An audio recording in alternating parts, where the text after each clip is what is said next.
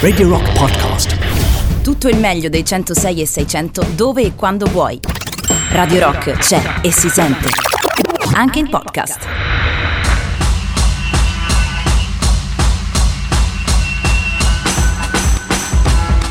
Otto minuti dopo la mezzanotte, benvenuti ad Art Rock Camomilla, la trasmissione che vi porta dalle braccia di Matteo Strano a quelle di Morfeo tramite il racconto e ovviamente la musica. Sono Jacopo Morroni, oggi sono in solitaria, tornerò giovedì prossimo insieme eh, fra due giovedì insieme a Fabio Perrone e oggi come ormai consolidata tradizione del giovedì notte o venerdì mattina che dir si voglia si parla di un personaggio, in questo caso un personaggio veramente eccezionale nel senso letterale del termine, fuori dal comune.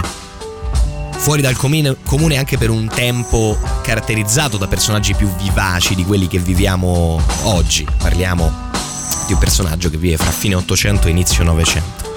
Chi è non ve lo dico subito, come al solito. Ve lo faccio aspettare un attimo, siamo insieme fino alle 2 e ne parleremo insieme e ehm, ve lo faccio introdurre però il personaggio da un brano dei Jetro Tull che inizia così. Si chiama The Poet and the Painter. Quale dei due, se parleremo del poeta o del pittore, lo scopriamo fra poco.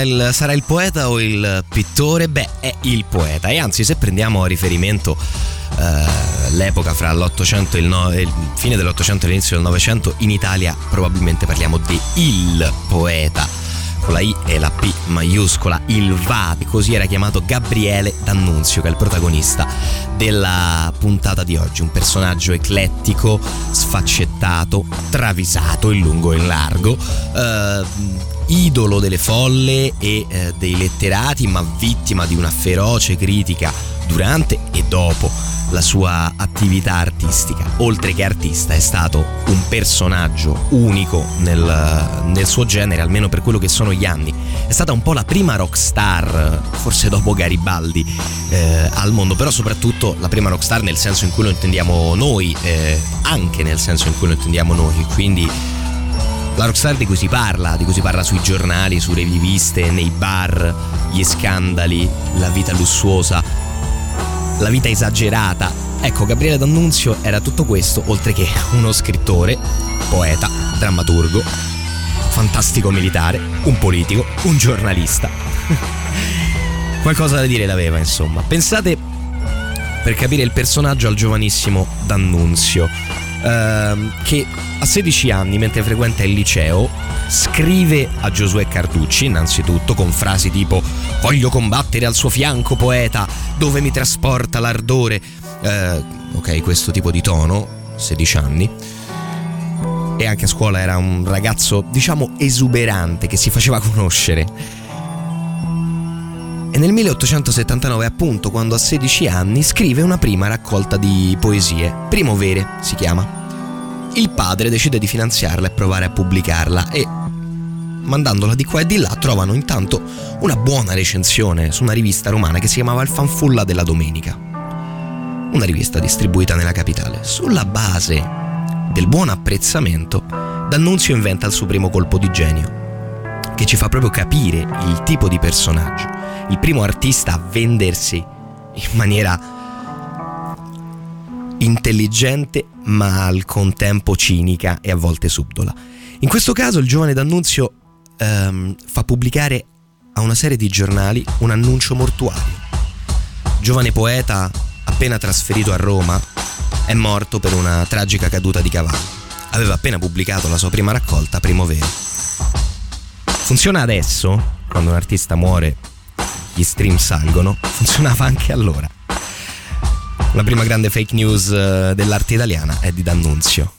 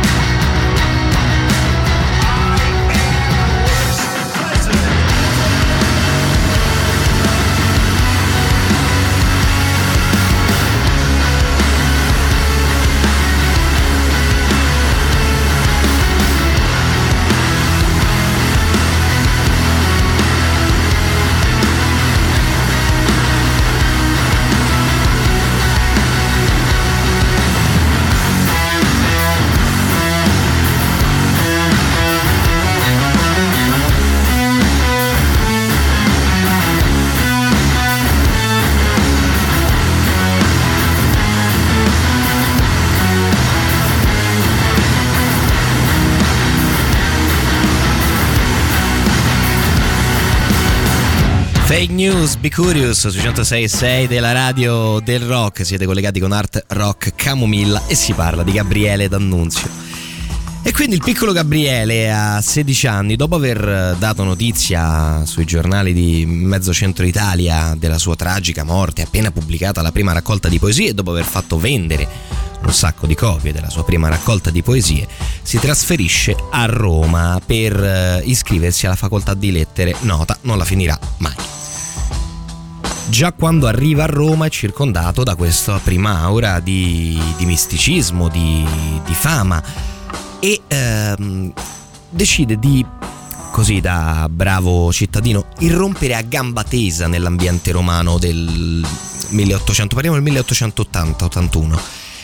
Proviamo a immaginarci cos'è l'ambiente romano del 1881, non è facile così alla radio, però ci proviamo. La mh, mm, città è diventata capitale del regno da X, niente, nulla. Non è certo una capitale europea frizzante, piena di artisti, di intellettuali, di bei salotti. No, non c'è. Questa capitale è totalmente in costruzione. Veniva naturalmente dalla capitale del, dell'impero, l'impero, del regno, insomma, del, del Papa e della Chiesa. Che certo non brillava per eh, artisti e bohemian nei suoi caffè. Ecco, D'Annunzio arriva a gamba tesa. Innanzitutto inizia a scrivere per esigenze economiche sulla tribuna un un giornale, un quotidiano, con però uno pseudonimo, quindi già un primo personaggio, il Duca Minimo. Il Duca Minimo però non è minimale affatto nella scrittura, anzi è un giornalista esuberante, raffinato, virtuoso e inizia a girare questa voce, ma chi è questo Duca Minimo che scrive questi articoli virtuosi? Ma sarà mica D'Annunzio? Sì, era proprio D'Annunzio che ha il primo grande successo su scala nazionale già con il primo libro, il primo romanzo, Il piacere. L'avrete sentito qualcuno l'avrà studiato e l'avrà dovuto leggere per scuola. È un libro pesante, possiamo dirlo serenamente.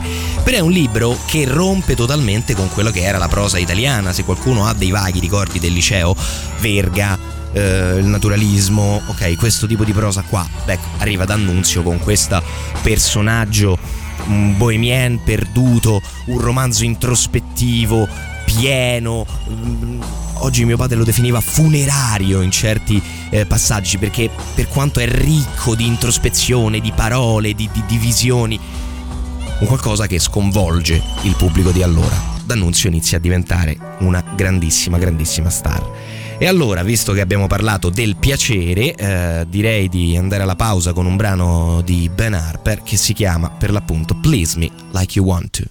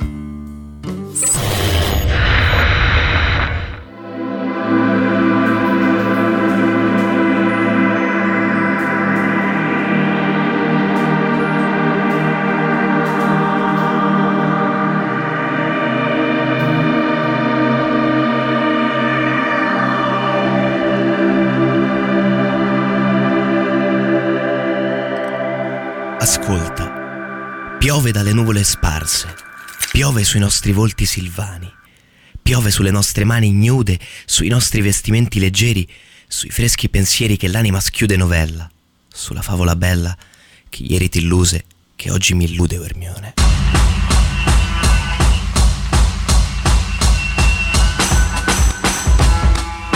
La pioggia nel Pineto è sicuramente una delle poesie più note di D'Annunzio perché questa sera ad Art Rock Camomilla di D'Annunzio si parla. È mezzanotte e 35, io sono Jacopo Morroni e vi conduco fino alle ore 2 della notte per voi nottambuli. C'è già chi scrive al 3899 106 e 600, Nick mi dice che scrittore è uno dei più grandi in Italia, il nostro Gabriele D'Annunzio e senza dubbio lo è stato, quantomeno per importanza in senso storico che poi eh, piaccia o non piaccia. Tanto che intorno al suo personaggio viene coniato un termine che descrive oltre che un fenomeno artistico praticamente un periodo storico dell'Italia, il dannunzianesimo, che non è una cosa solo riferibile all'arte estetica di D'Annunzio, ma al suo modo di vivere e di essere. Immaginate, no, il sedicenne, la prima fake news, arriva a Roma, pubblica sulla tribuna con un nome falso, pubblica il piacere, ha un grandissimo successo e la prima cosa che decide di fare, tanto per scandalizzare i salotti, è di sposare una nobildonna con un matrimonio, come si diceva al tempo, di riparazione, molto più vecchia di lui, molto più ricca di lui. Con i soldini ehm, fomenta e eh, nutre uno spirito insaziabile, uno spirito appariscente.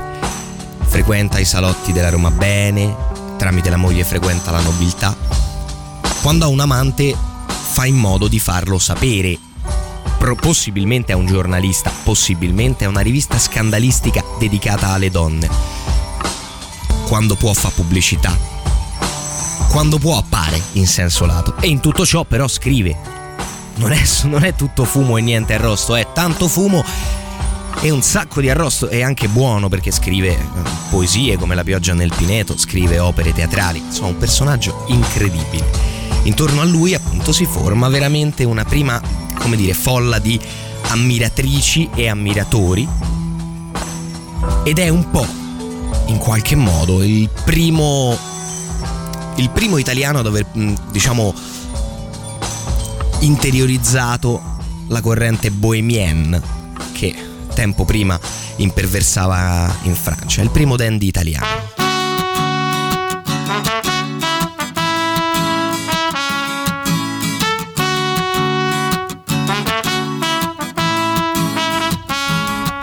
Mia madre sfogliava novella 2000 ed io ai suoi piedi leggevo Proverbe. Avevo dieci anni, ma pensavo già alle donne. E chiuso nel mio bagno, amavo Edwige Fenech. A scuola i ragazzi giocavano al calcio ed io sul muretto citavo Verlaine. Avevo 16 anni, ma pensavo solo al sesso. Poi vidi le sue labbra e me ne innamorai. Le scrissi più o meno 200 poesie. La prima diceva così.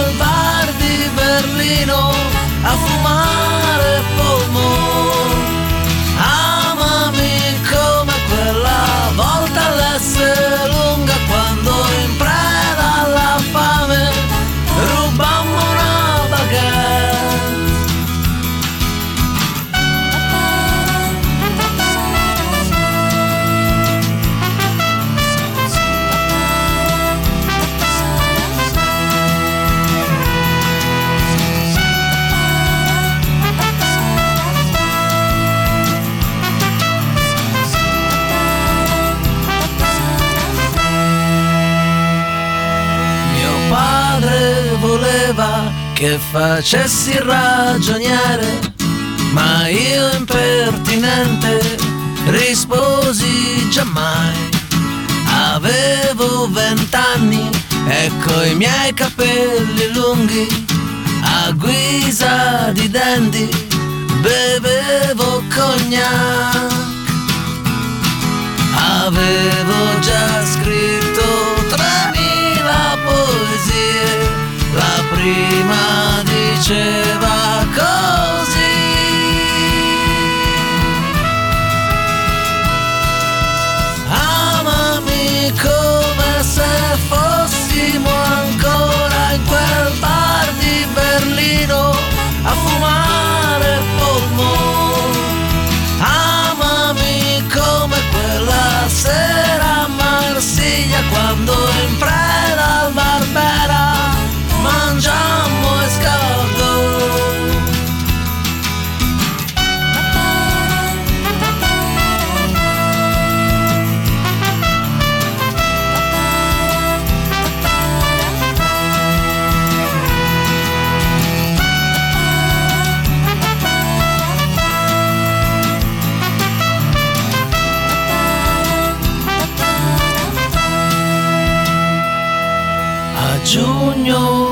chiese di amarla per sempre, ma io impenitente risposi di no.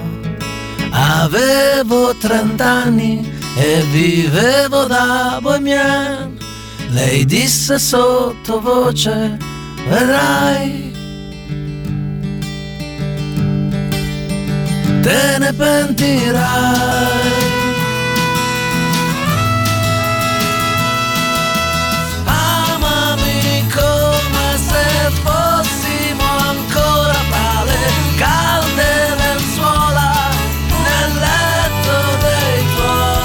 Fuori Sassi, Italian Dandy, adatta sicuramente a descrivere lo stile di vita di Gabriele D'Annunzio. E come dicevamo il primo bohemiano italiano il primo italiano chiacchierato sulle riviste, nei salotti, nelle università.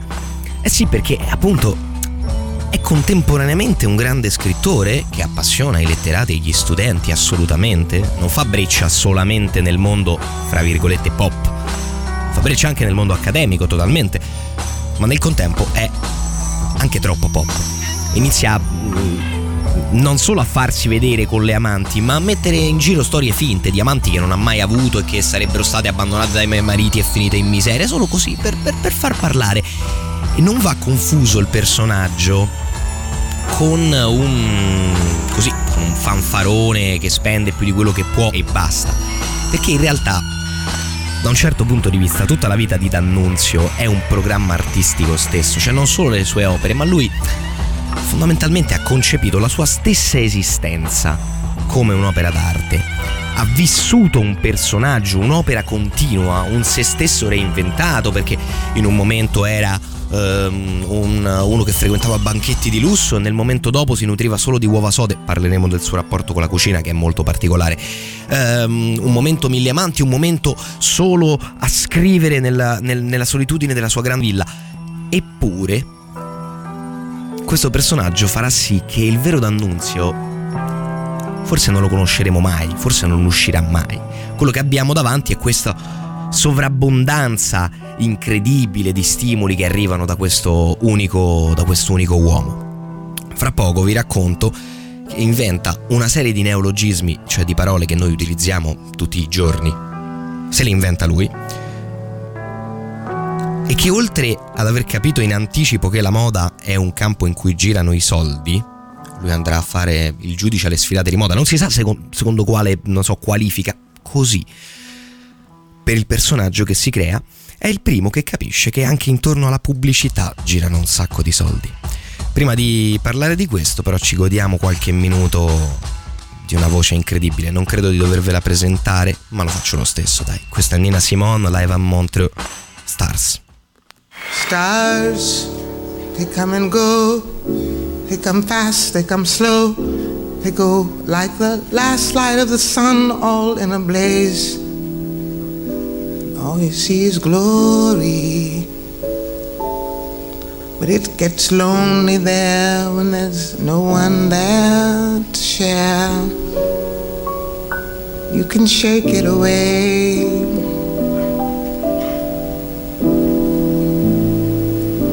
If you hear a story.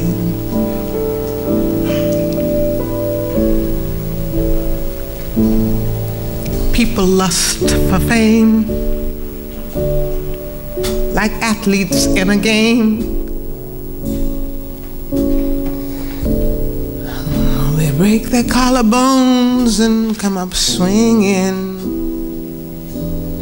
Some of them are crowned, some of them are downed, some are lost and never found.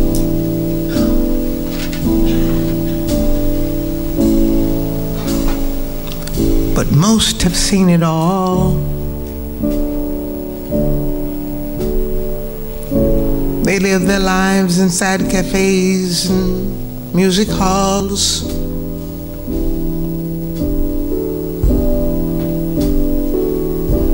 And they always have a story.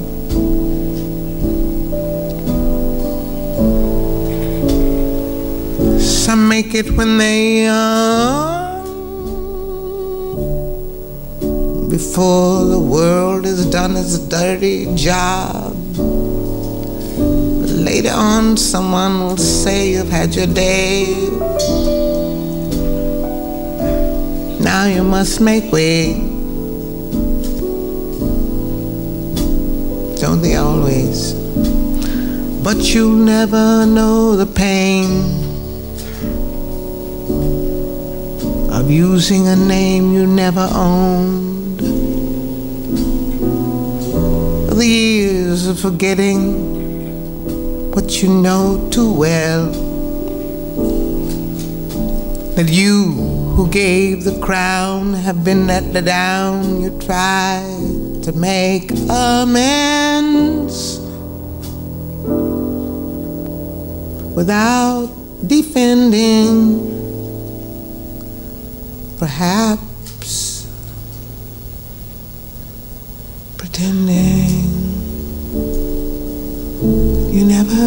the eyes of young men at 25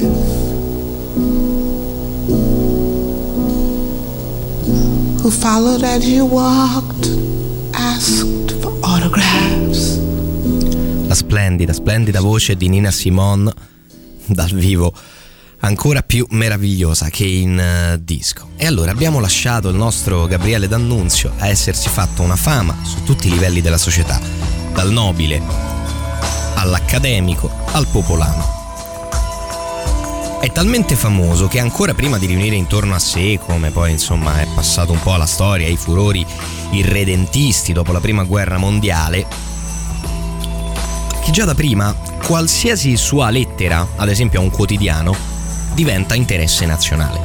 E tramite questa cassa di risonanza mediatica che probabilmente nessuno ne aveva avuto prima, almeno nessun privato cittadino, inventa alcune parole. Tanto per dirne alcune, eh, scudetto. Lo scudetto del pallone, sia la parola che il triangolino, è stato inventato da lui durante l'impresa di Fiume, di cui poi parleremo, eh, ed era il, semplicemente il simboletto che lui a mano cucì sopra le maglie della nazionale italiana a dimostrazione appunto simbolo irredentista, fiume italiana e tutto quel discorso lì. Uh, inventa la parola tramezzino, la traduzione italiana di sandwich, inventa la parola velivolo, che prima non esisteva, inventa anche il termine vigili del fuoco, che prima erano chiamati pompieri semplicemente, come ancora oggi si usa, ma il termine ufficiale oggi è vigili del fuoco ed è eh, opera di D'Annunzio. Non solo, abbiamo detto che si fa una fama oltre che con le opere, eh, frequentando i salotti, spendendo e spandendo. Da qualche parte doveva tirare fuori i soldi. Si sa che uno scrittore, anche famoso, non guadagna quanto una rockstar di oggi. Come fa? Con la pubblicità.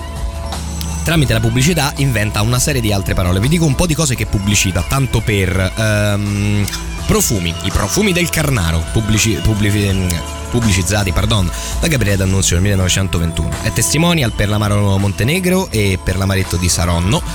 È testimonial per gli inchiostri Sarnival, fisso l'idea. È testimonial della Rinascente per la quale inventa il nome, cioè la Rinascente è il nome che inventa D'Annunzio dopo eh, che un incendio nel 1917 distrugge il famoso grande magazzino. Inventa l'acronimo Saiva, cioè quelli che vendono i biscotti, i cracker, insomma, siccome lui se li mangiava gli piacevano tanto, tanto, tanto, ehm, gli scrive e dice va dovreste chiamarvi società a comandita industriale Wafer e affini, ovvero Saiva. E quelli dicono sai che è grande idea, sì. Ma ve ne dico una di più. Automobile, no, la parola non l'ha inventata lui, ma un po' sì, l'ha cambiata. Automobile per noi è ovviamente femminile, non lo era. Automobile prima di D'Annunzio era declinato al maschile in Italia. Automobile è femminile. Questa ha la grazia, la snellezza, la vivacità di una seduttrice. Ha inoltre una virtù ignota alle donne, la perfetta obbedienza, ma per contro delle donne ha la disinvoltura nel superare ogni scabrezza. Questa è una lettera che lui scrive ad Agnelli per pubblicizzare la Fiat in cambio di una Fiat. E fondamentalmente da quel momento in poi automobile diventa un uh, termine femminile. Insomma, tante volte non lo sappiamo, ma eh, D'Annunzio, anche senza conoscerlo, c'era già in un sacco di cose del nostro quotidiano.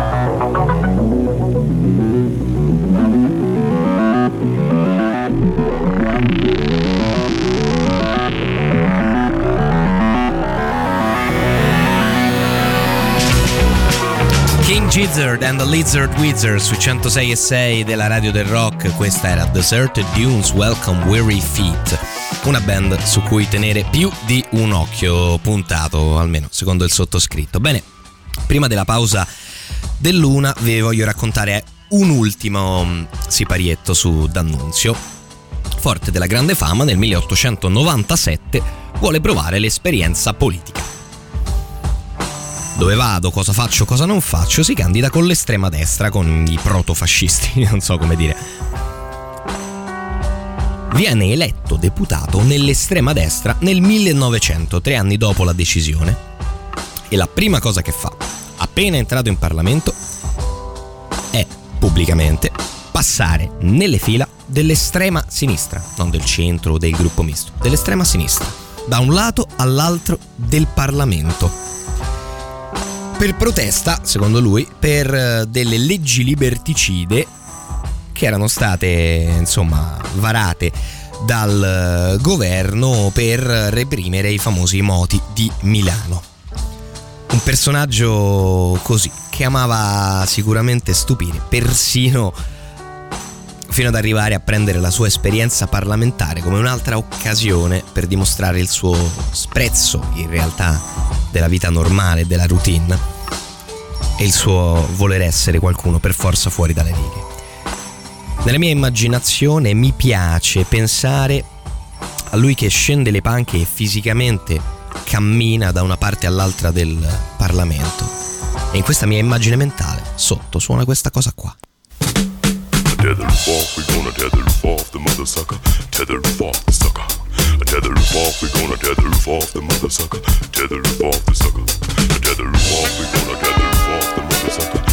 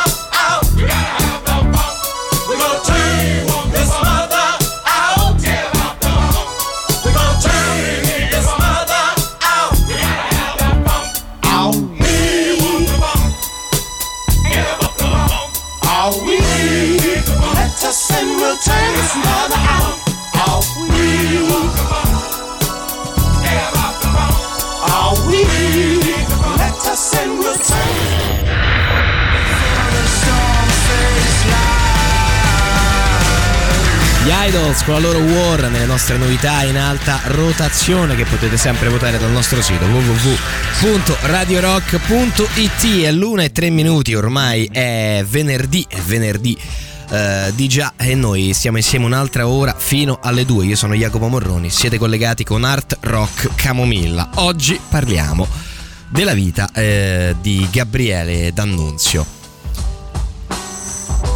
Parliamo innanzitutto dell'inizio del Novecento. Lui intorno al 1907 deve scappare dall'Italia, sì, perché nonostante tutte le pubblicità di cui abbiamo detto, ehm, no, non c'è niente da fare, non ce la fa ad accumulare abbastanza soldi rispetto a quanti ne spende.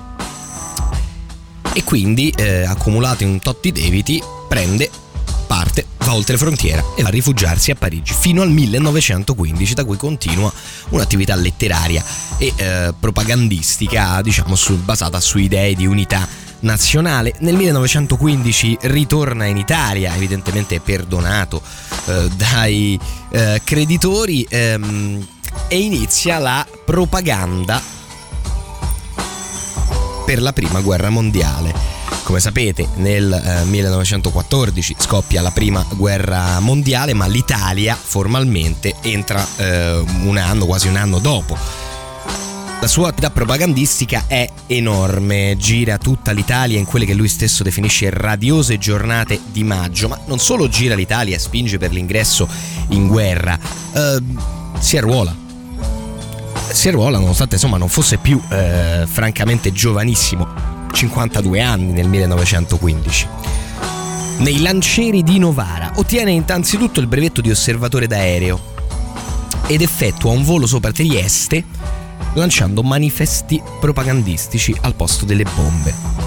Questa azione la ripeterà innumerevoli volte durante la guerra, arrivando addirittura a lanciare volantini eh, sopra Vienna proprio sul capo dell'imperatore. In realtà sarà un soldato nonostante l'età incredibile, farà una marea di missioni contro una marea di obiettivi.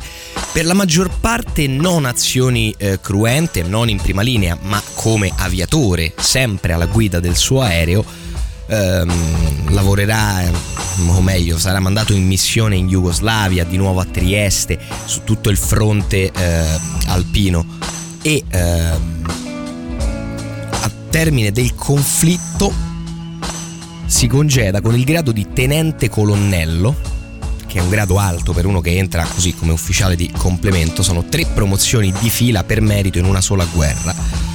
Il titolo onorario di generale di brigata aerea, medaglia d'oro al valor militare, 5 medaglie d'argento al valor militare e, tanto per non farsi mancare neanche quella, una anche di bronzo.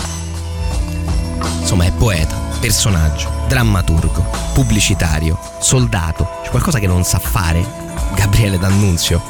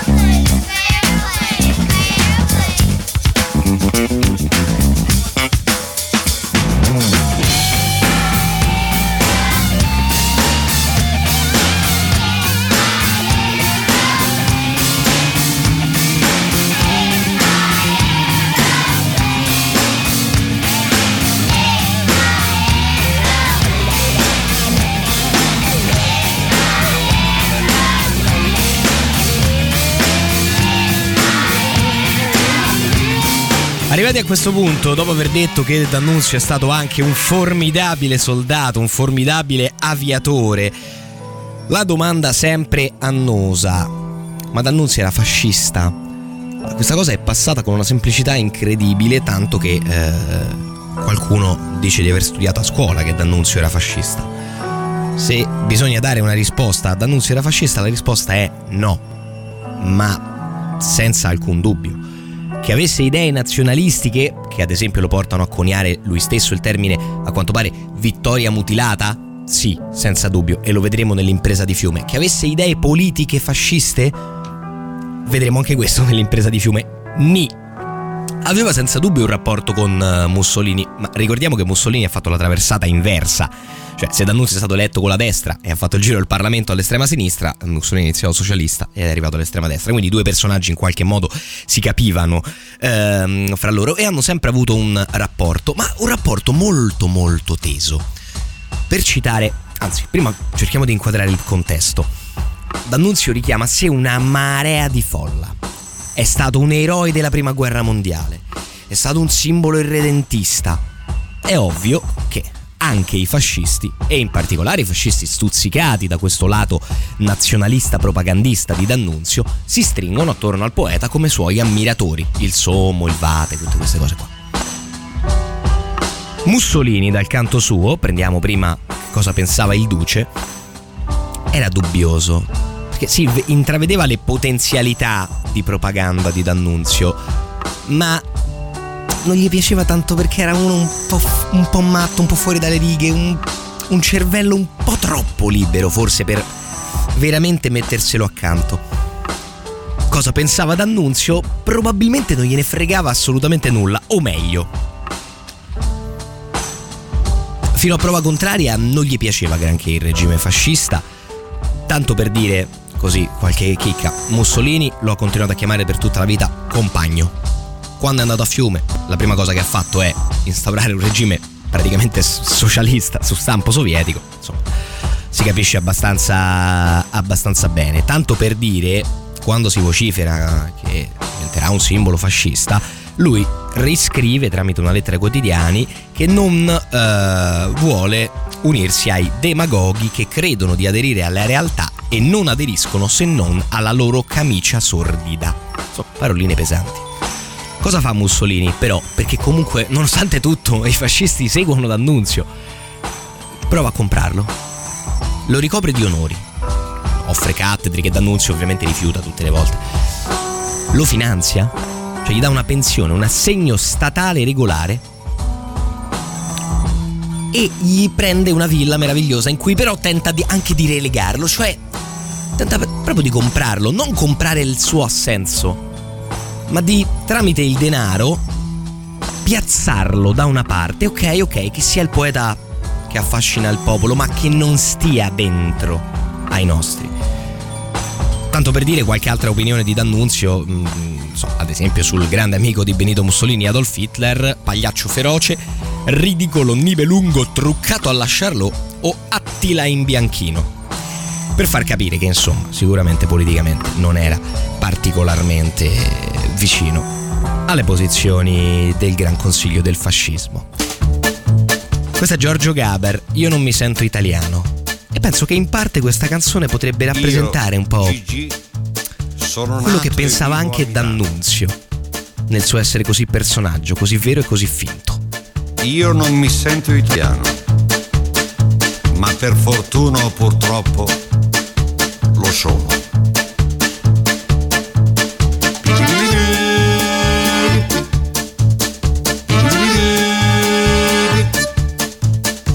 Mi scusi Presidente, non è per colpa mia, ma questa nostra patria non so che cosa sia.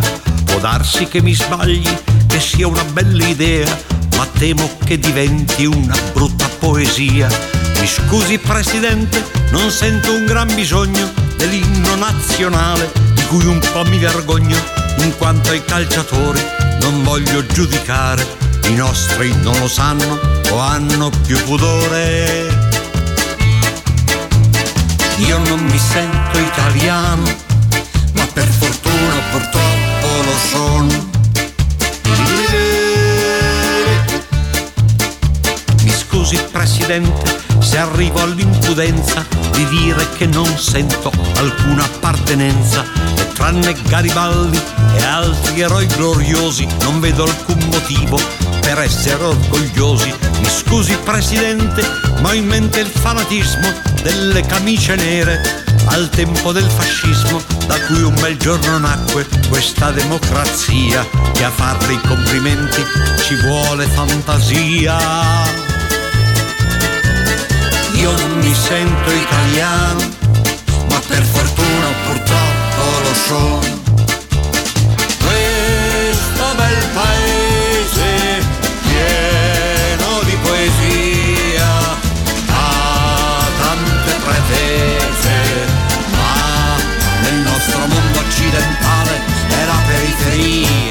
Scusi Presidente, ma questo nostro Stato che voi rappresentate mi sembra un po' sfasciato e anche troppo chiaro agli occhi della gente che tutto è calcolato e non funziona niente. Sarà che gli italiani per lunga tradizione sono troppo appassionati di ogni discussione, persino in Parlamento c'è un'aria incandescente, si scannano su tutto e poi non cambia niente.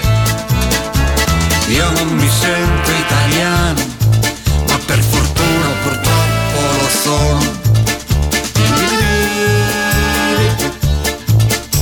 Mi scusi Presidente, dovete convenire che i limiti che abbiamo ce li dobbiamo dire. Ma a parte il disfattismo, noi siamo quel che siamo e abbiamo anche un passato che non dimentichiamo. Mi scusi Presidente, ma forse noi italiani per gli altri siamo solo spaghetti e mandolini. Allora qui mi incazzo, son fiero e me ne vanto, gli sbatto sulla faccia, cos'è il rinascimento? Io non mi sento italiano, ma per fortuna purtroppo lo sono. Questo bel paese forse è poco saggio, ha le idee confuse, ma se fossi nato in altri luoghi poteva andarmi peggio. Mi scusi Presidente, ormai ne ho dette tante, c'è un'altra osservazione che credo sia importante. Rispetto agli stranieri noi ci crediamo meno, ma forse abbiamo capito che il mondo è un teatrino. Mi scusi Presidente, lo so che non gioite se il grido Italia Italia c'è solo alle partite, ma un po' per non morire forse un po' per celia. Abbiamo fatto l'Europa, facciamo anche l'Italia.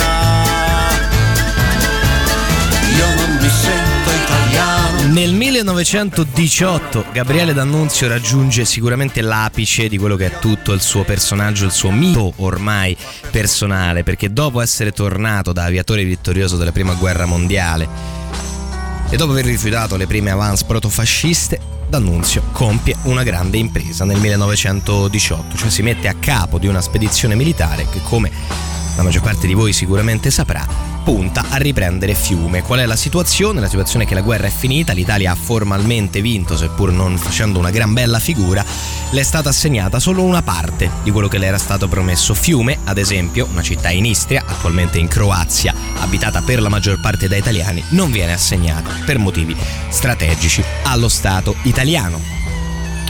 Da qua l'irredentismo e la cosiddetta vittoria mutilata, quindi questo grande malcontento interno per la, diciamo, il fatto che l'Italia fosse stata sbeffeggiata in questa maniera. D'Annunzio, in risposta a delle lettere di alcuni ufficiali dell'esercito che lo appoggerebbero, sfrutta il suo fascino, il suo carisma per radunare un gruppo di sparuti legionari e partire alla testa del suo piccolo esercito personale verso Fiume e Fiume riesce ad occuparla perché l'esercito che difendeva al momento Fiume era ancora quello italiano e cioè quello che aveva scritto ad Annunzio dicendo vieni qua, riprendiamoci questa città. D'Annunzio eh, diventa il capo del consiglio, il comandante delle forze armate di Fiume, dove instaura una repubblica, una sorta di repubblica, varando la famosa Carta del Carnaro, una costituzione che viene scritta da eh, Alceste De Ambris, che non vi dirà niente, ma per capirci era un sindacalista rivoluzionario, cioè che in Italia i sindacalisti allontanavano perché troppo a sinistra. Modificata in parte tra l'altro da D'Annunzio stesso, che prevedeva, fra le varie cose, vi ricordo 1918, Diritti per i lavoratori come il diritto di sciopero, le pensioni di invalidità, eh, il suffragio universale sia maschile che femminile, la libertà di opinione, di religione, di orientamento sessuale, la totale depenalizzazione dell'omosessualità e del nudismo e dell'uso di droga, la funzione, delle proprietà, funzione sociale delle proprietà private, le autonomie locali, il risarcimento degli errori giudiziari di Stato, roba che nell'Europa del 1918 non esisteva altrove. L'esperienza di fiume viene vista dal governo centrale in maniera inizialmente ambivalente, cioè da un lato non è che ci dispiaccia che gli italiani occupano fiume, dall'altro ma questo non era un nazionalista, non era uno dei nostri, sta facendo la carta del Carnaro su stampo so- sovietico rivoluzionario. Che facciamo, che non facciamo, si tratta con la Jugoslavia e si decide che Fiume diventerà una città libera, non sarà né jugoslava né italiana. L'esercito regolare il 20, 12 novembre, eh, il, pardon, il, fra il 24 e il 27 di dicembre, con una breve pausa per festeggiare il Natale, attacca Fiume e l'esercito di D'Annunzio che naturalmente nulla può contro una vera armata del Regio Esercito. D'Annunzio è costretto a sloggiare Fiume, ma l'impresa resta uno dei punti più alti e uno, fra l'altro in generale, dei momenti salienti del primo Novecento italiano.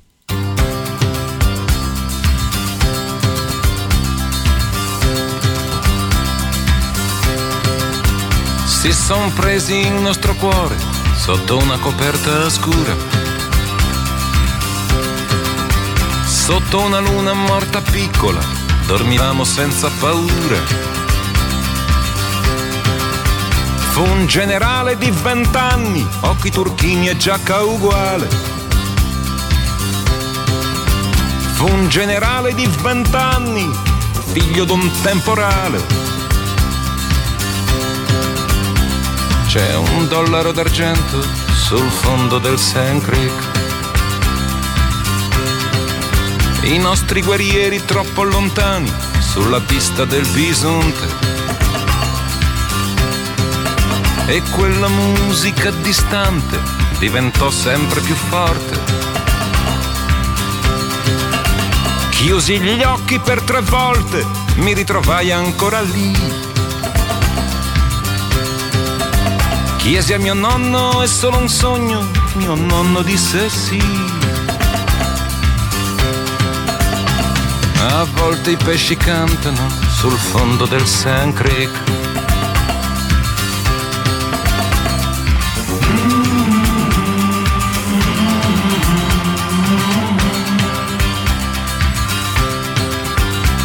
Sognai talmente forte che mi uscì il sangue dal naso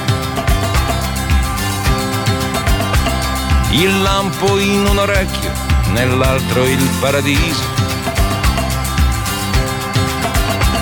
Le lacrime più piccole, le lacrime più grosse. Quando l'albero della neve fiorì di stelle rosse. Ora i bambini dormono nel letto del Sand Creek.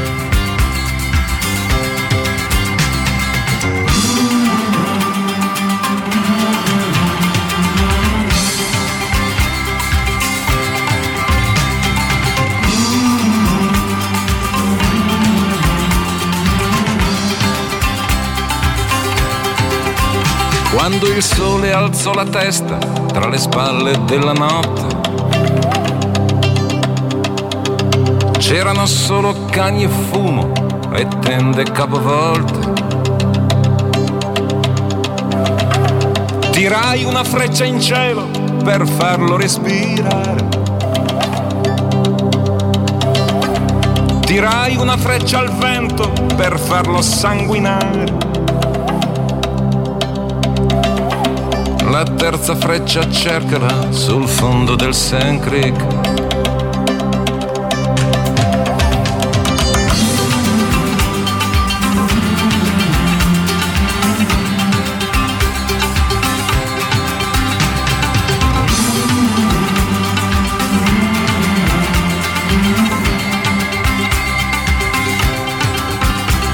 Son presi i nostri cuori sotto una coperta scura. Sotto una luna morta piccola, dormivamo senza paura. Fu un generale di vent'anni, occhi turchini e giacca uguale. Fu un generale di vent'anni, figlio d'un temporale. Ora i bambini dormono sul fondo del Sand Creek.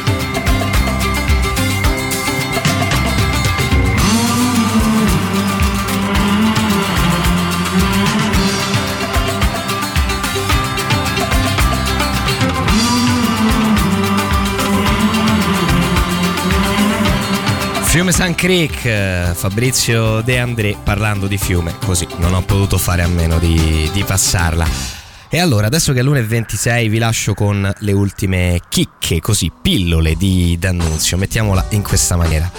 Ah, D'Annunzio è un personaggio eccezionale su tutti i punti di vista e questo già l'abbiamo detto, ma vi racconto innanzitutto il suo eh, strano, incredibile ra- rapporto con il cibo e la gastronomia in generale.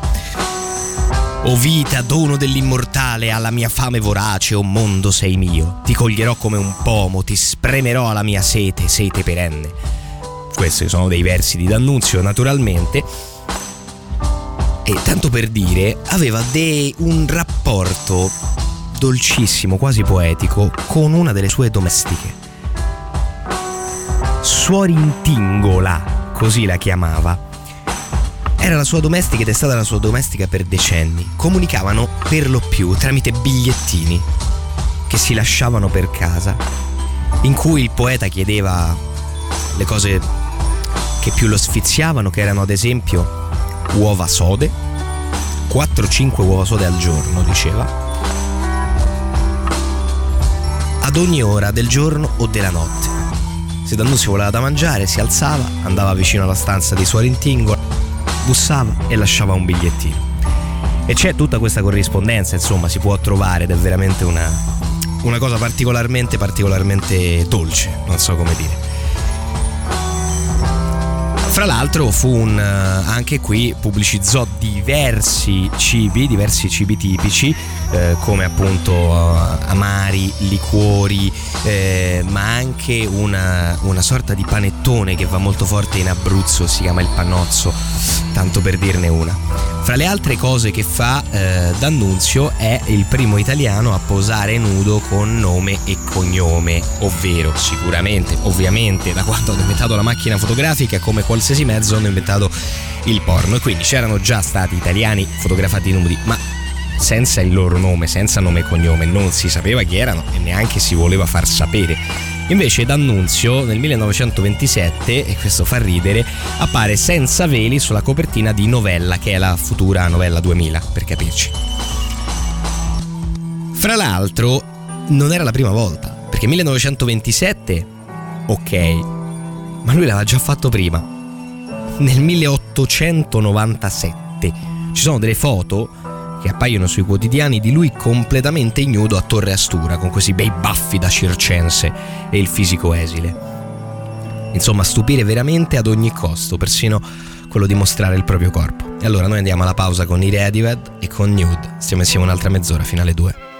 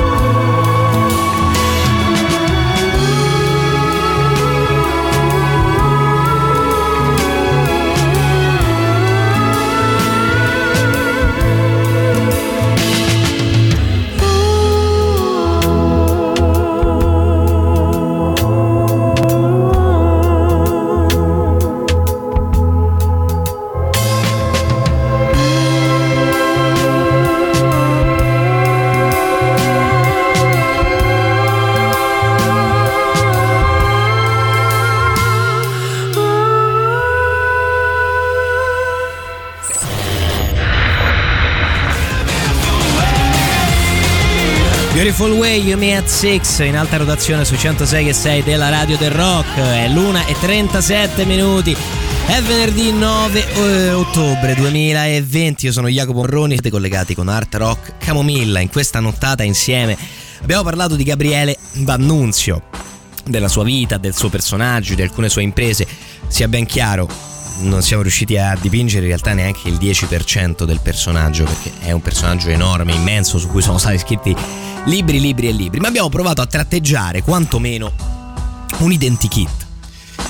Così, una rapida bio e, una, e, punti salienti, gli highlights, mettiamola così, della vita di eh, D'Annunzio. Dopo l'impresa di Fiume, però c'è ancora una parte perché l'impresa di fiume si conclude nel 1918 mentre D'Annunzio eh, morirà nel 1938 quindi ci sono vent'anni cosa fa in questi vent'anni? beh ehm, deluso dall'epilogo dell'esperienza si ritira in una sua villa di Cargnacco su Gardone Riviera quindi sul Garda ribattezzata da lui stesso il Vittoriale degli Italiani. E attenzione alle parole perché hanno un peso. Che cos'è il Vittoriale degli Italiani? Non è solo la residenza lussuosissima del grande poeta di Gabriele D'Annunzio, è un museo aperto al pubblico dedicato a se stesso. Cioè dopo aver fatto di tutta la sua vita un'opera d'arte, la mette in mostra e lo apre al pubblico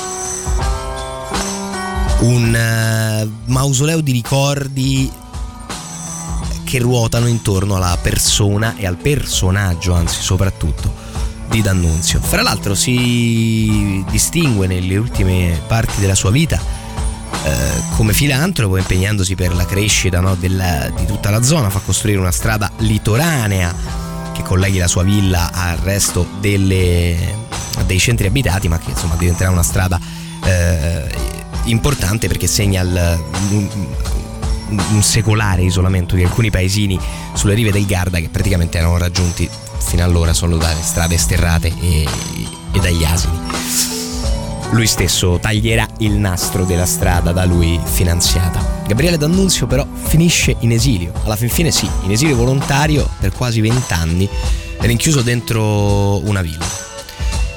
E allora, dato che siamo a tema esili, mi sembra l'occasione giusta per passare qualcosa dei King Crimson, tanto così per essere banali e scontati, direi Exiles.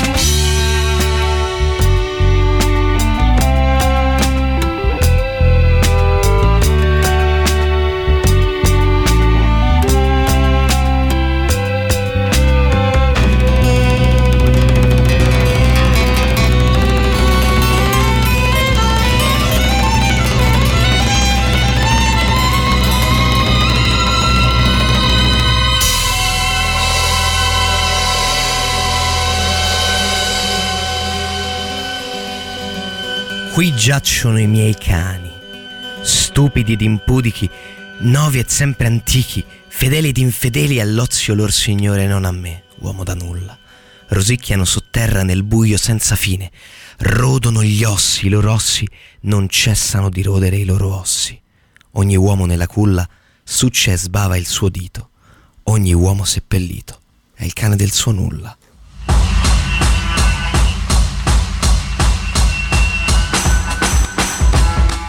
Questa è una poesia, Qui giacciono i miei cani, è un estratto di Qui giacciono i miei cani, una delle poesie tardive, fra virgolette, della carriera di D'Annunzio, una la parte della sua eh, opera meno, sicuramente meno conosciuta. Eppure io francamente ho un debole per questa canzone, in cui guarda i suoi vecchi cani a cui è molto affezionato essere ormai appunto appesantiti, rest- hanno solo la forza di restare là a rosicchiare ossa ormai svuotate.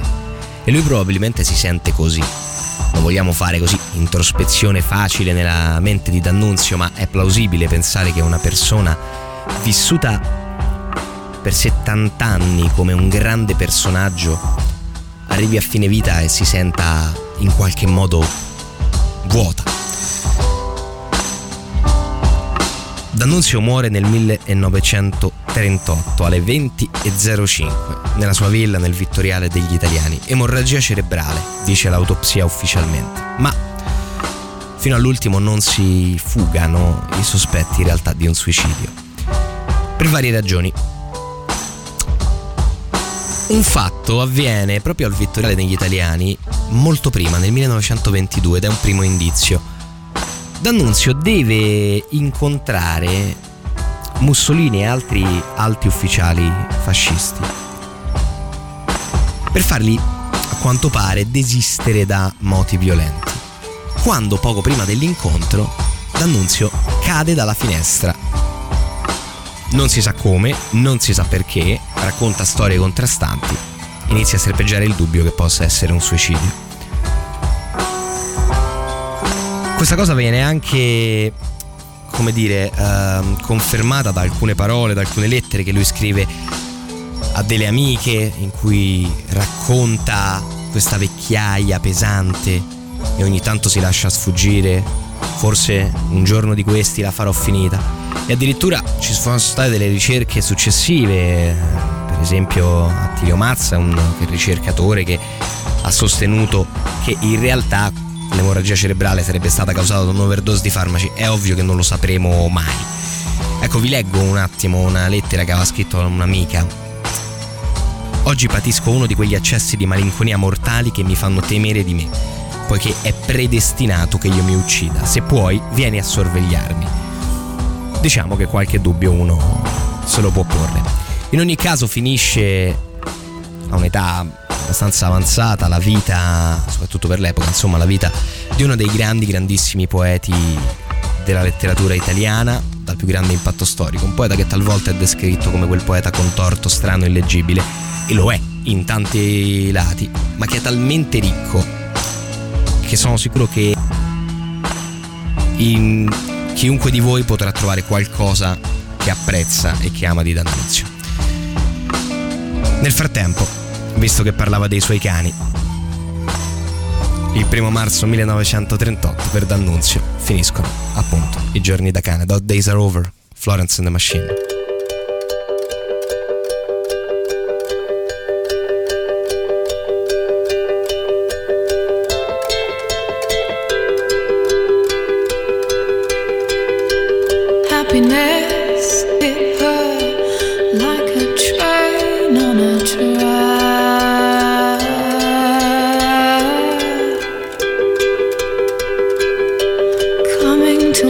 And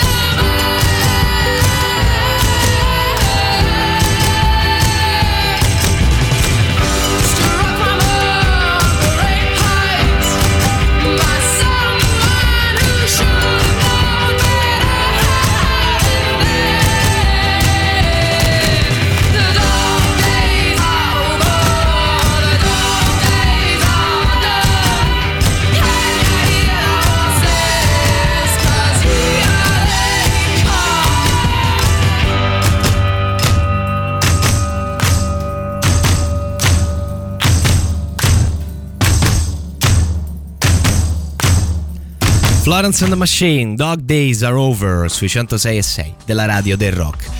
E per stasera l'appuntamento con Art Rock Camomilla è finito, si conclude qui all'1.54, è ormai venerdì, grazie a tutti quelli che hanno passato questa nottata insieme a me, qui abbiamo parlato del Vate, del poeta Gabriele D'Annunzio, è stato un piacere, noi ci ritroviamo come sempre il sabato e la domenica dalle 18 alle 21 in compagnia di quel buon tempone di Fabio Perrone e poi il mercoledì dalle 19 alle 21 insieme a Matteo Cadizzone e sempre, ahimè, Fabio Perrone per eh, ascoltiamoli a cosa da loro On the Road. Vi saluto con una canzone che oltre a essere una piccola perla sconosciuta per lo più dei Killers è anche il mio augurio per la serata. Good night, travel well.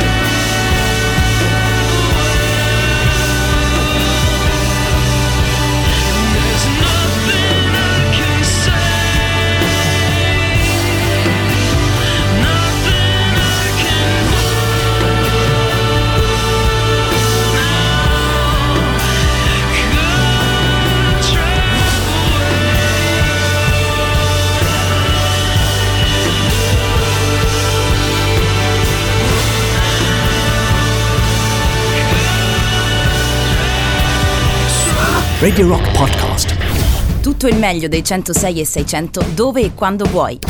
Radio Rock c'è e si sente. Anche in podcast.